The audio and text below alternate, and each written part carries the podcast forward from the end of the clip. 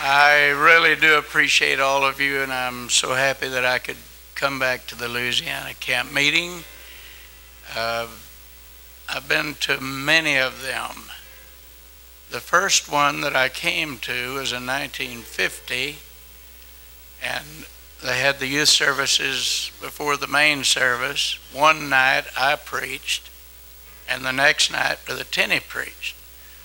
So we go way back, and I've enjoyed these wonderful years of our association and friendship with them.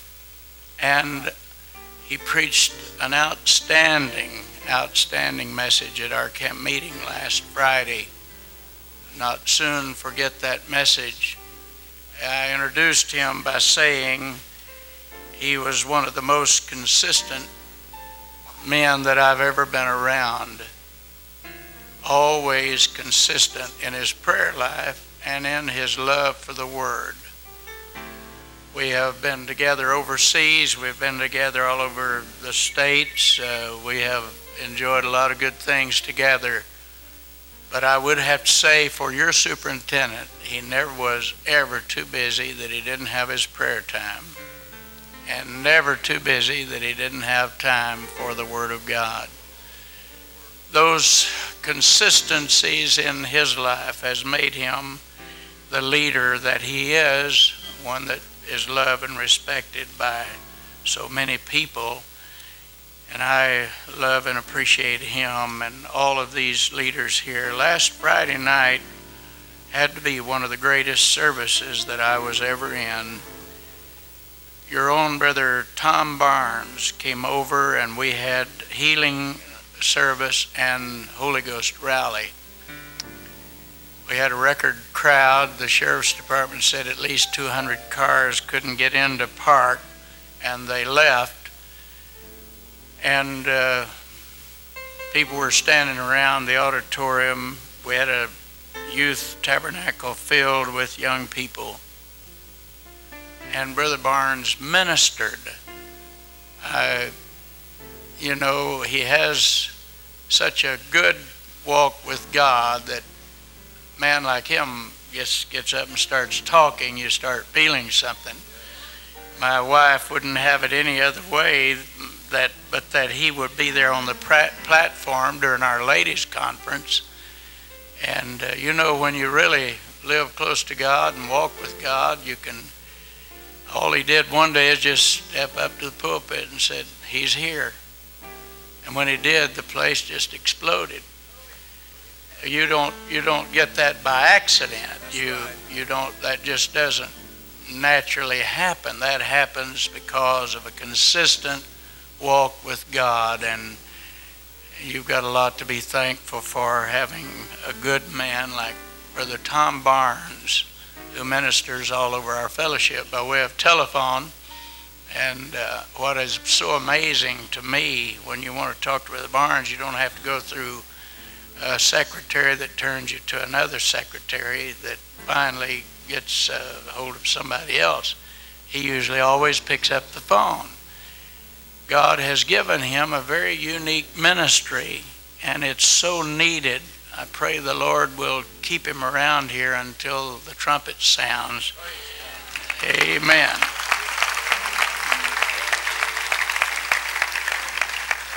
I I had thought I'd be preaching over there to the preachers and their wives. I I didn't read my correspondence well enough, and we're shifted back here. But while you're standing, if you'll turn in your Bibles, I'd like for you to turn first of all to the book of the Gospel of Matthew, and uh, in the 26th chapter, verse 36. Matthew 26, 36. Then cometh Jesus with them unto a place called Gethsemane, and saith unto the disciples, Sit ye here while I go and pray yonder. And he took with him Peter and the two sons of Zebedee, and began to be sorrowful and very heavy. Then saith he unto them, My soul is exceeding sorrowful, even unto death pray or tarry ye here and watch with me. And he went a little farther and fell on his face and prayed, saying, O my Father, it be possible, let this cup pass from me. And nevertheless, not as I will, but as thou wilt. And he cometh unto the disciples and findeth them asleep, saith unto Peter, What, could you not watch with me one hour? Watch and pray that you enter not into temptation. The spirit indeed is willing, but the flesh is weak. And he went away again the second time and prayed, saying, O my Father, if this cup may not pass away from me except I drink it, thy will be done. And he came and found them asleep again, for their eyes were heavy. And he left them and went away again and prayed the third time, saying the same words. Then cometh he to his disciples and saith unto them, Sleep on now and take your rest. Behold, the hour is at hand. Son of Man is betrayed into the hands of sinners. Rise, let us be going. Behold, he is at hand that doth betray me. And then turn to the book of Exodus. Exodus chapter 33. And this has become a favorite scripture of mine, favorite passage. Exodus 33 and 18. And he said, I beseech thee, show me thy glory. Now, have you ever prayed that prayer? Have you ever desired to see his glory? we've seen it around here many times, haven't we? We still want to see it. Never get enough. And he said, I will make all my goodness pass before thee, and will proclaim the name of the Lord before thee, and will be gracious to whom I will be gracious, and will show mercy on whom I will show mercy. And he said, Thou canst not see my face, for there shall no man see me and live. And the Lord said, Behold, there is a place by me. Everybody say that. Behold, there is a place by me, and thou shalt stand upon a rock. Praise God. Don't you love the word of the Lord? Amen. I'm not going to hold you very long. In fact, I was so worn out after all of our meetings in Texas. I pled with Brother Tenney to let me off, and he wouldn't do it. And uh, I thought I was going to be preaching over there a while ago, and Sister Joan and my wife asked me if I wanted an M and M. They were passing out M and M's over there. I said, "No, what I need is an A and A, anointing and more anointing." but uh, it's so good to be here. You love the Lord today. You may be seated. God bless you. Let's give the Lord a good hand clap of thanksgiving.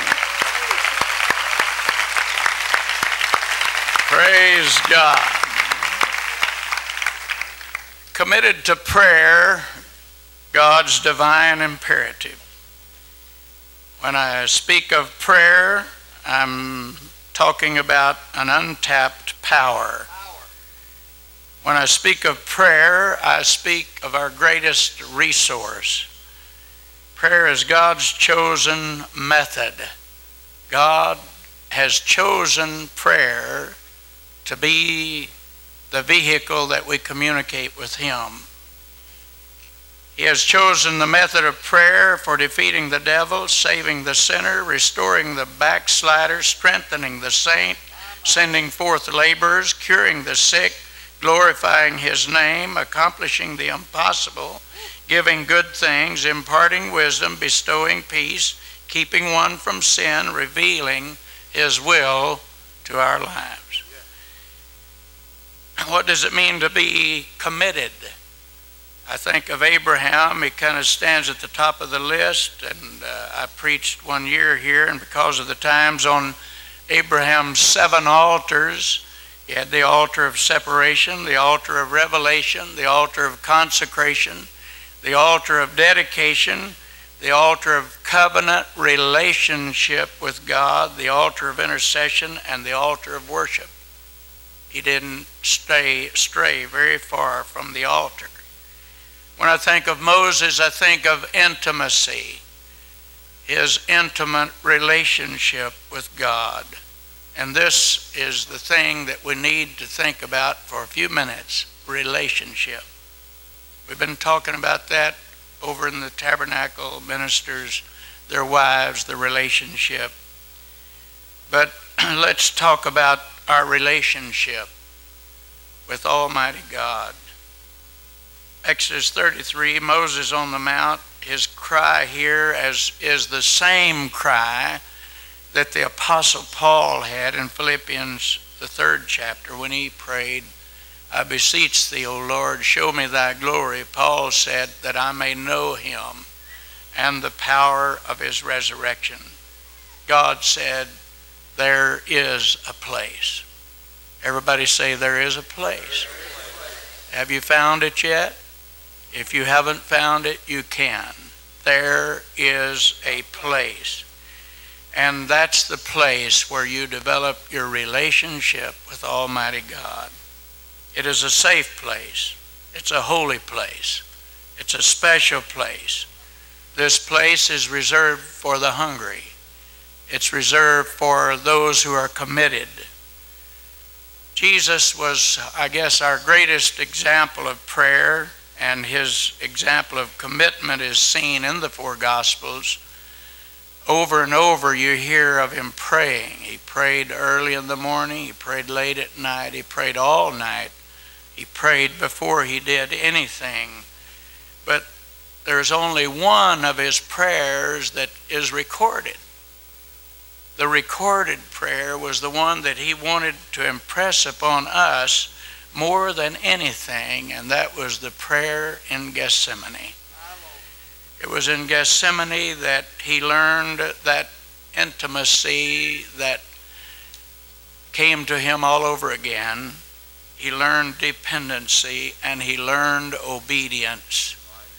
So, in that place of developing a relationship, there has to be intimacy, dependency, and obedience try as hard as we will with methods, techniques, talents, with our ability. Just keep on trying to produce revival with that. And I want to tell you that lasting revival does not come by methods and means. Revival is always a sovereign move of God. And to bring that about, there's only one thing that can bring revival, and that's prayer. Prayer is the key. God doesn't come down on methods, God doesn't come down on techniques, God doesn't come down on talents. He just simply said, Jeremiah 33 and 3, Call unto me, and I will answer and will show thee great and mighty things which thou knowest not.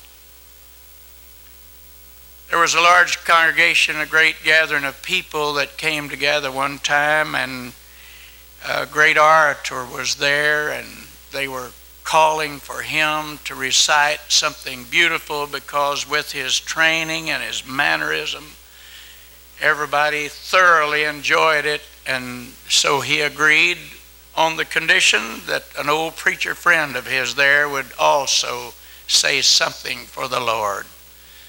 So he got up and, in all of his oratorical ability, quoted Psalms 23. There wasn't, uh, there wasn't any motion. Nobody was moving. They were held spellbound at the way that he could say it. And when he got through, everybody clapped their hands and they cheered then the old preacher got up and quoted the same psalm. But when he got through, there was not a dry eye in the house. Everybody was moved to the depths of their spirit through that dear man and his way of quoting the psalm.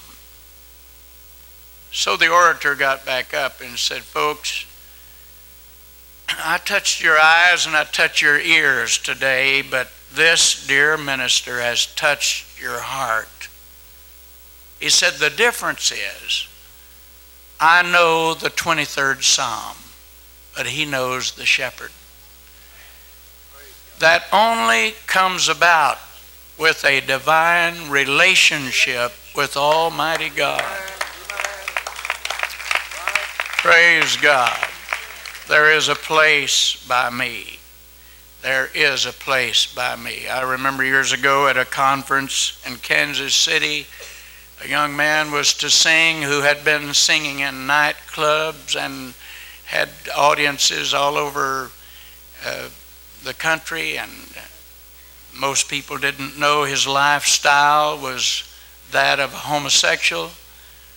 And they slipped him in there, and he sang. And I watched that congregation because I had told Brother Urshan that that boy should have never been at the pulpit singing. He didn't know, and of course the committee had put him up there. I watched that congregation to see how they would respond to a man who had a lifestyle like his. And they sat there and they, they were fascinated with the way he could sing. But when he got through, I didn't hear one amen. I didn't hear one thank the Lord. I didn't hear one praise go up. And I thought to myself, this is wonderful. Our people may have listened and they may have even enjoyed it, but it did not touch them and affect them, and they did not respond to it. That same night, one of our young preachers got up to sing, This is my story, this is my song, Blessed Assurance. And I watched that same congregation as they rose to their feet, worshiping and loving and magnifying the Lord. What was the difference? One was talent, the other was relationship. It all boils down to our relationship with God. Many know how to preach and are even blessed to preach, but have never developed a relationship and I want to say to every young preacher here today, sometime or other or another, if your ministry is ever going to be effective, it's going to be because you have developed a relationship with Jesus Christ. There are many talented people that have stood on our platforms through the years, and some have left us and gone for bigger things. Why, why did they do that? Uh, they were talented. You, when you'd hear them sing, they were uh, just knew how to do it. You enjoyed it so much. They learned how to perform, but they never did learn how to respond to the Spirit of God. And they could be bought off. One young lady said, Why should I sing in United Pentecostal churches? when I can make a $1,000 a night singing in charismatic churches. The will of God can only come through a relationship. You've got to develop a relationship sometime or another. And that will only come as you are committed to prayer. I'm just talking to you out of my heart. I remember as in my teenage years, I I knew everything about Pentecost. I knew every verse of every song. And I could sing it louder than anybody in the church. I knew how to go through the motions. But I woke up when I was about 18 years old to realize I, am just going through the motions. I, I'm not being affected. Some, something is missing there is a missing element in my life. And I wanted to say it took me one full year because when I realized that I really didn't know whether I had the Holy Ghost or not, scared me so badly that I got my roommate to get up with me at 6 o'clock every morning for a year. We went to that cold church when it was in the winter time, and we were there when it was hot in the summer. He was a young man that was on fire for God, and about the time his knees would touch the ground, he was already in a prayer spirit, and I was struggling and struggling and fighting and battling, and I've just got to have a breakthrough. And and I, for one solid year, I kept trying, but I was committed to it for one year. And that one year paid off because at about the end of that year, the devil kept telling me, God doesn't love you, you're going to be lost. And, and uh, I was listening, and I would wake up every morning so depressed and, and with unpredictable feelings. And I was living with my sister and brother in law at that time. And, and my sister Blanche told me she was always worried about me because I always was in such a depressed state and it was all because of the turmoil that was going on. I was trying to find my place and to find out if the Lord really loved me. And so one Sunday night, I'll never forget, I, I knew how to sing, I knew how to go through the motions. I played my guitar at every service and sang my special song. I was involved in everything, but I did not have a relationship with God. That Sunday night, I had been going praying for myself. I said, No, I'm going to help somebody else. If I never get it, I'm going to help somebody else get it. Never forget helping pray a friend through the Holy Ghost that had been speaking, seeking for it for about 10 years. And what a wonderful feeling it was. I was holding his arms up, and others were praying and the Holy Ghost came upon him. Clarence Ledbetter started speaking with other tongues.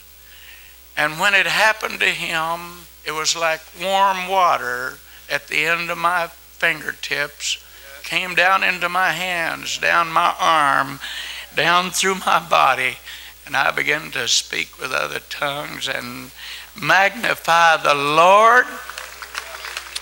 And I went I went to bed that night. I wet my pillow with tears of thanksgiving that the Lord loved me. The Lord showed me in that experience that He really did love me. When I woke up the next morning, I was anxious to find out if it was still there. All I had to do was say, Thank you, Jesus. When I did, the tears started flowing again. I began to feel it all over again, over again. I developed a relationship with that experience, I want to tell you that there has never been one day in all of these many years later that I have ever doubted that the Lord loved me. I broke through that. Something happened to me. I'll never forget it. And I, my sister said, I'm so glad because I had to pick you up every day and and uh, carry you along. But thank God when it comes, and I'll, I'll tell you, with that breakthrough, every morning, without exception, I wake up with a song. I, am singing it in my heart and mind. I did it again this morning. You can only do that as you're committed to prayer. It took me one year, but when I got my breakthrough, ever since then, 40 some years later, I wake up every morning with a song, and that's the Lord's sweet communion with my own spirit. Well, praise Him in this place. Praise God. I'm talking about relationship that you can have with God that will give you that assurance that the Lord loves you, that He's with you, and you can commune with Him and you can talk with Him on a day by day basis. My, my dear, sweet, old fashioned mother, we'd go into places. My dad go to preach and start a church, and she uh, was not a singer and sure, her testimony was always very simple, but oh, how she knew how to pray. And uh, where you're in a congregation, two, three, four hundred people, and only my dad and mother with the Holy Ghost, and dad would get up there to preach, and a lot of times it would be a battle and a struggle, and, and my mother would slip over behind the piano and she would kneel and in her quiet way begin to commune with God. And first thing you know, my dad was anointed and he took off preaching, and people came to the altars. It was his message, all right, it was the Word of God, but it was a little prayer warrior who had a good communication with the Lord and relationship and was able to help get a breakthrough. Praise God. She didn't know how to read. My mother, her father was killed six weeks before she was born, and uh, her mother had to work hard, and my mother had to stay home. She didn't get to go to school, and she couldn't read. But through the, through the relationship she developed with the Lord, she would pick up her Bible and she would turn and she would stumble with the first few words. And then she told us there was always a little voice that would come and just read all those lines and those verses, and that's relationship. That's relationship with God. And you know, when you live in the Spirit and walk in the Spirit like she did all the time, I was I did some things that was wrong, but I don't know why I did. I never did enjoy of it, any of it, because I knew that God was flashing it on the wall at home. And my mother was seeing every move that I made. And if I got with the wrong company, she'd, I'd come home, she'd say, Son, who were you with today? I said, Well, nobody. She said, Oh, yes, son. Now don't tell me a story. God showed me you were with the wrong crowd today. Well, that's quite a relationship when you can just see everything that's going on way miles away. And I don't, uh, you know, uh, you don't doubt those things when you live with it. In fact, she told my wife one time, mother gave birth to 10 children, and, and uh, she said to my wife, said, I got I, I, began to get embarrassed. Here we were traveling all over the country and taking our families with us and had to sleep in church houses and all of that. And so finally one day I just prayed and I said, Now, Lord, if you don't mind, I don't believe that I need any more children. And said, The Lord heard my prayer. Now, it takes a real relationship with God to get something through like that. My wife said, Oh, Mom, I, would have prayed that prayer after about the sixth one. She said, You better be glad I didn't. You got number nine. Amen. Praise God. Praise God. Relationship, so very important. And if you'll commit yourself to prayer and stay with it, I'll give you a good hint. Enter into a covenant with God for 30 days and see what He will do. I can promise you at the end of that 30 days, there will be something moving in your heart.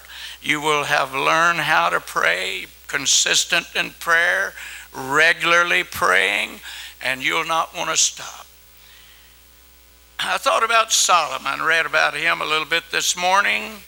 He was given wisdom he was really given wisdom.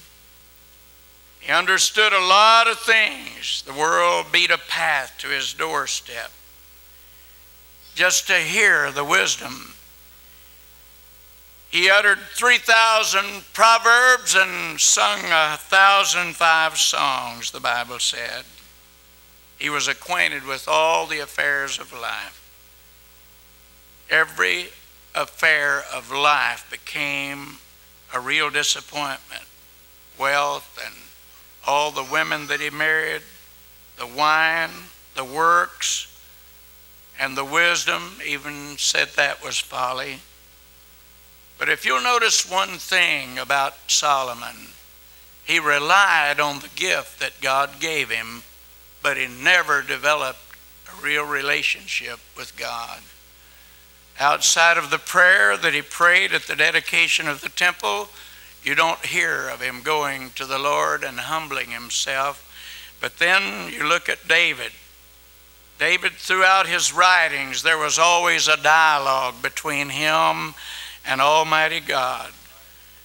Amen. There were definite qualities and characteristics that caused David to stand out. Saul stood above, but David stood out. And it took the writer in Acts 13 22, when Paul was addressing the synagogue in uh, Antioch, he said, David, the son of Jesse, a man after mine own heart, which shall fulfill all my will. David had his hardships. He had his difficulties. He carried a lot of burdens. He had a lot of failings in his life, even sinned. But when you read Psalms 51, you read his heartbeat because he wanted that relationship with, with God more than anything. Create in me a clean heart, O God, and renew in me the right spirit. Cast me not away from thy presence. Take not thy Holy Spirit from me. There's something special that you've given me, Lord, and I've got to have that relationship more than anything else in this world. He learned a lot of things in that relationship with God. He learned a lesson when he was tending the sheep. He always had a heart to want to protect the innocent. Even from the bear and the lion, he was not afraid. When he faced an army and a giant that roared against him, he said, Is there not a cause? The feeling that he had for those animals was carried over in his love for God's people. He stood for what was right when he had to stand alone. And he learned through that relationship how to deal with jealousy. You read Psalm, uh, 1 Samuel 18 how Saul was so jealous, but because David's had such a walk with God through his prayer life, he was able to deal with the jealousy and he would not take vengeance upon an enemy. If you have a relationship with God, you won't do it. Amen. There are some people they know the latest. They know everything that's going on. And if you want to know, all you have to do is pick up the phone. And my wife and I made an agreement many years ago that we were not interested in have you heard the latest. Amen. We just do our best to love everybody. My old dad taught me look for the good in everybody. There's some good somewhere. If you look for the bad, you'll find it. But always look for the good. And I really appreciate the fact that we've had altars in our lives that's helped us. The first seven years of my pastoral ministry were the hardest years of my life. I went through anonymous letters on a weekly basis. I went through the fact that there were people that thought I was too young to be their pastor and I couldn't feed them. And I preached my heart out, knowing that every direction I looked in that little auditorium, somebody would be rebuking the devil or uh, could hear the leave of their Bible as they were going through their Bible or had their head down and shaking it and praying. I had to go through all of that. But you know what saved me? Every day I had to go back to that church. I have the altar bench in front of my own pulpit now in Houston. I knelt at that altar every day for seven years, two hours a day. When I was in town, when I was out of town, of course, I prayed other places. But every day that I was in Paris, and I've often told people if I ever amounted to anything, I would have to give those people that worked against me credit for it. My life, my wife doesn't like for me to say that, but they are the ones that kept me on my knees. Because I was able to develop a relationship with God, I was able to establish my ministry. And when I'd go to the pulpit, there were times I wanted to use the word as a hammer and just beat people over the head, but the Holy Ghost would speak to me, and you can't do that. And so, hearing from the Lord was so important in my life. David also, in that relationship, learned how to weep over the death of an enemy. And in that relationship, even though he could not build the temple, God permitted him at least to get the materials together. So, I have certain fears, I don't mind to tell you. I've got a stack of sermons, and I know that I've been able to draw from the past. But I also know that if I'm going to hear the voice of the Spirit, I've got to push aside a lot of things. I told my wife a while back, I said, I've, God's dealing with me. i I'm going to take some time off for fasting and prayer. She said, Well, where are you going? I said, I don't know. I'll go somewhere where I can go to a good Pentecostal church and pray in the daytime and at night. I got to thinking I couldn't go anywhere without somebody recognizing me and knowing me, kind of like the preacher that was going to take a vacation with his family. And he went into church with a sport shirt on and tried to comb his hair differently and sat back there. And the pastor kept looking back. Finally got up and said, Aren't you brother so and so?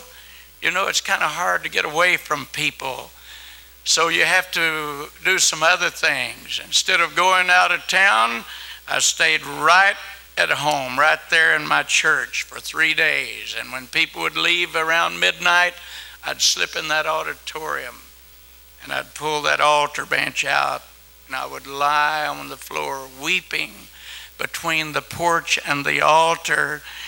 For three days I did that. No, never converse with anybody. My wife couldn't talk to me. There was nothing happened but just a time of committing myself to prayer. When I left there, I'm sure that I didn't preach a great sermon, but oh, how I felt. There are times you just have to withdraw from everything and shut everything out turn aside to see what the Lord would have for you. The only way to know the will of God is through that relationship. Amen.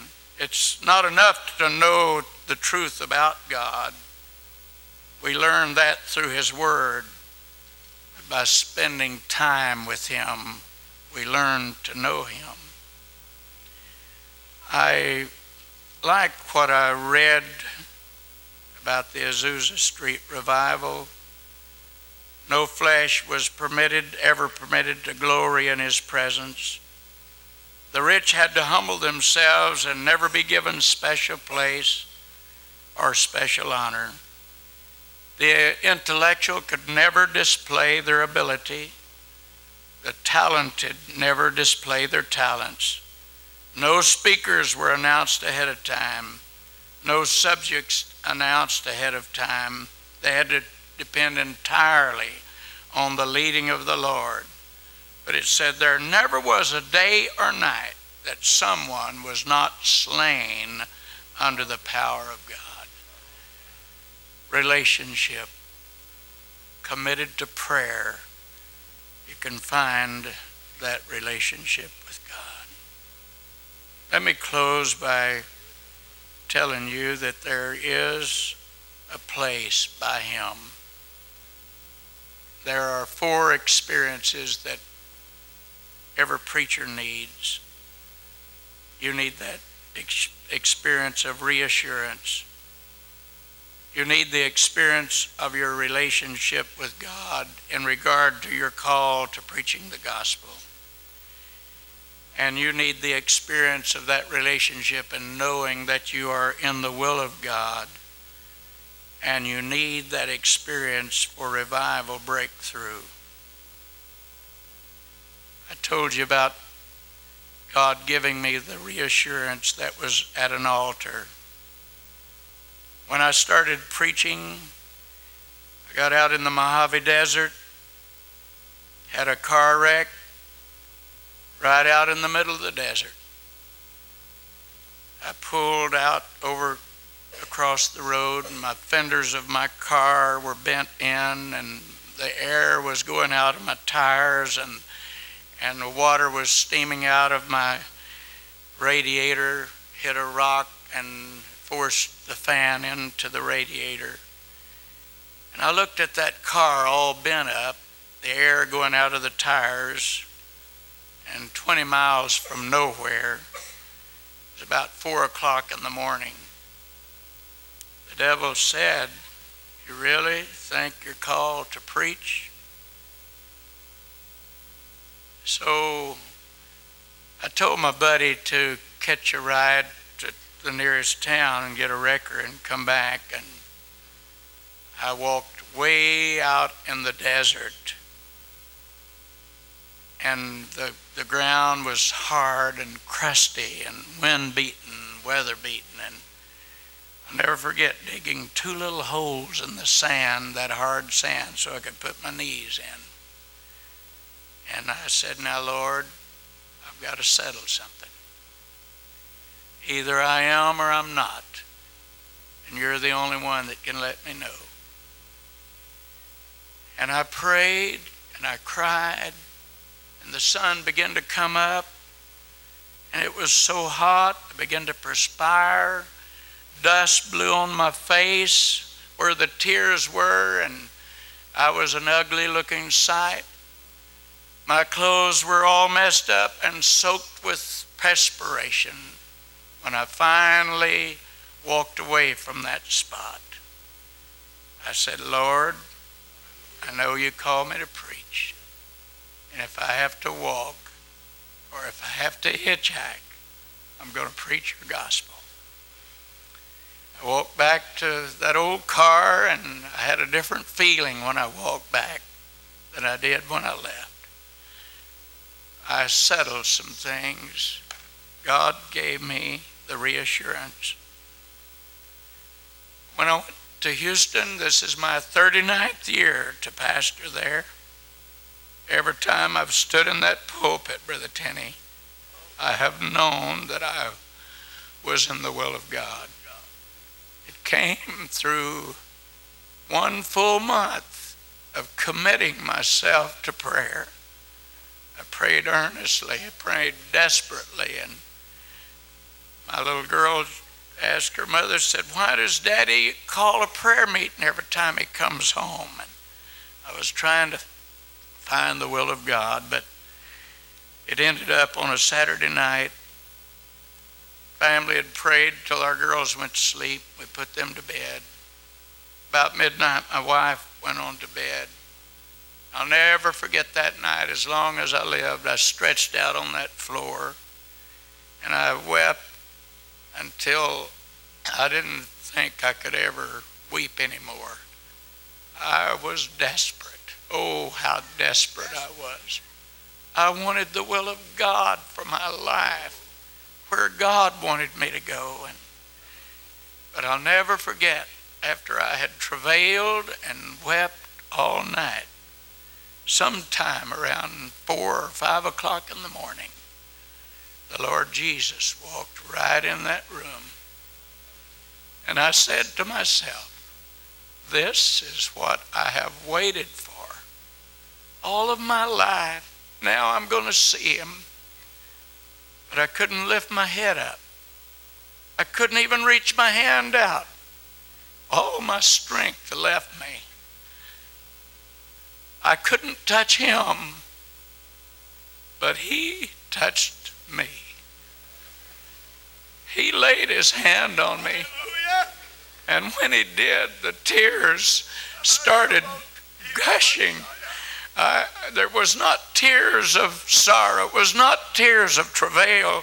It was tears of love and of joy and knowing that He had touched me. Hallelujah. Glory to God. And I, I'm going to tell you today, folks, that happened to me 39 years ago. And I have not had one day of discouragement in 39 years because he touched me. Now, you tell me you can't go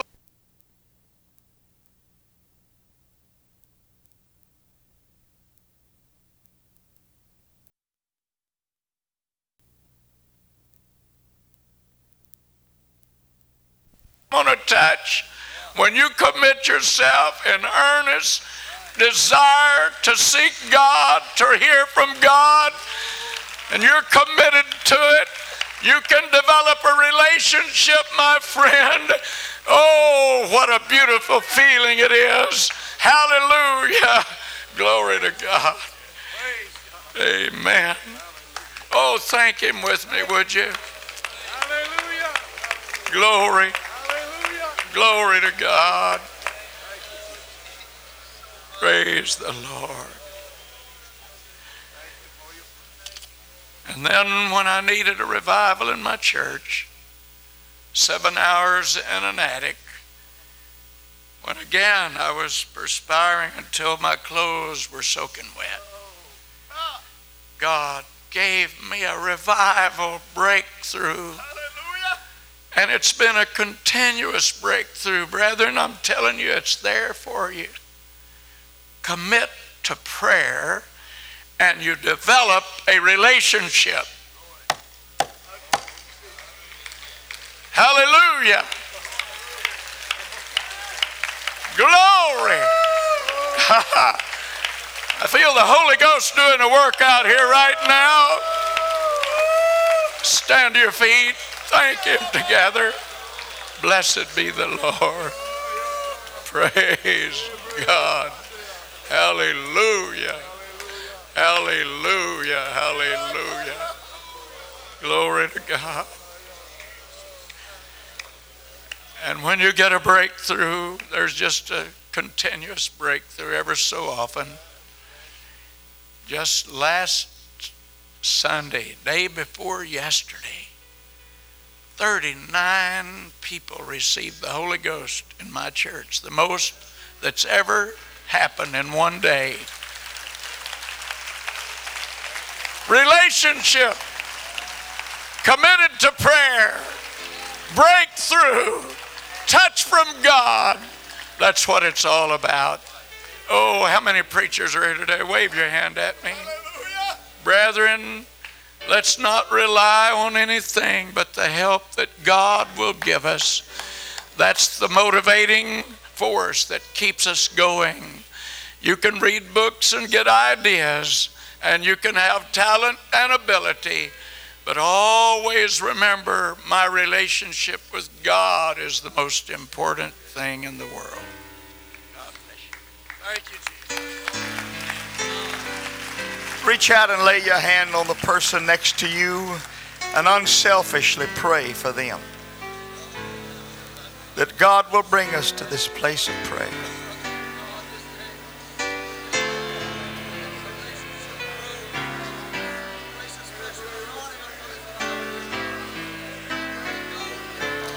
Relationship.